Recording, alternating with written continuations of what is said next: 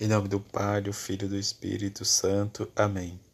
A semente cresce e torna-se uma grande árvore. Terça-feira da trigésima semana do tempo comum, Evangelho de Lucas, capítulo 13, versículo 18 a 21. Naquele tempo, Jesus dizia: A que é semelhante o reino de Deus e com que podereis compará-lo? Ele é como a semente de mostarda que um homem pega e atira no seu jardim. A semente cresce e torna-se uma grande árvore, e as árvores do céu faz ninhos aos, nos seus ramos. Jesus disse ainda: Com que podereis ainda comparar o reino de Deus? Ele é como um fermento que uma mulher pega e mistura com três porções de farinha até que tudo fique fermentado. Palavra da salvação, glória a vós, Senhor.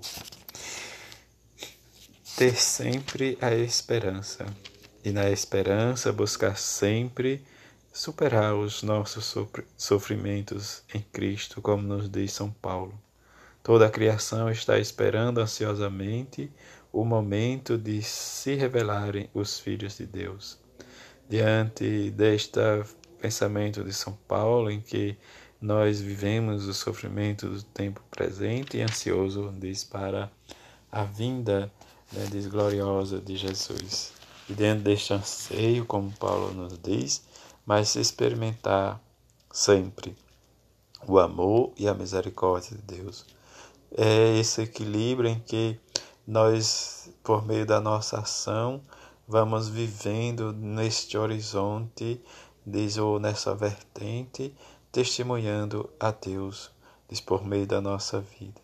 E descobrir sempre em que a ação, né, como diz São Paulo, esses frutos do Espírito que está dentro de nós, que nós possamos viver a nossa adoção filial e a libertação né, diz, para o nosso corpo.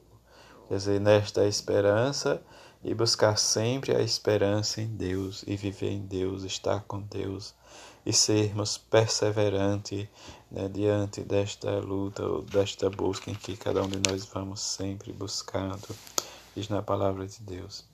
Em que o Evangelho nos apresenta essas duas comparações do reino de Deus que Jesus faz. E dentro desta vida em que nós sempre escolhemos a melhor parte, estar sentado aos pés de Jesus, e sentir cada vez mais a sua misericórdia. Que o reino de Deus por Jesus, que cresce e que precisamos sempre estar atento, como nos diz o nosso Santo Padre, o Papa Francisco, em saída para o outro. E neste ritmo nós possamos sempre deixar, né, diz essas duas parábolas né, de, de lição, de humildade e de esperança, tocar em nossa vida. Quer dizer, é como esta semente em que dá essa árvore e os pássaros do céu faz ninho. É como este fermento que fermenta e vai dar sentido, diz, ao pão. Quer dizer, diante disso é, é uma qualidade ou realmente uma crescente para a caridade que nos anima, que anima a comunidade. É essa semente e fermento que que estão escondidos e que vai dar crescimento e fermentar a nossa vida, a vida da comunidade.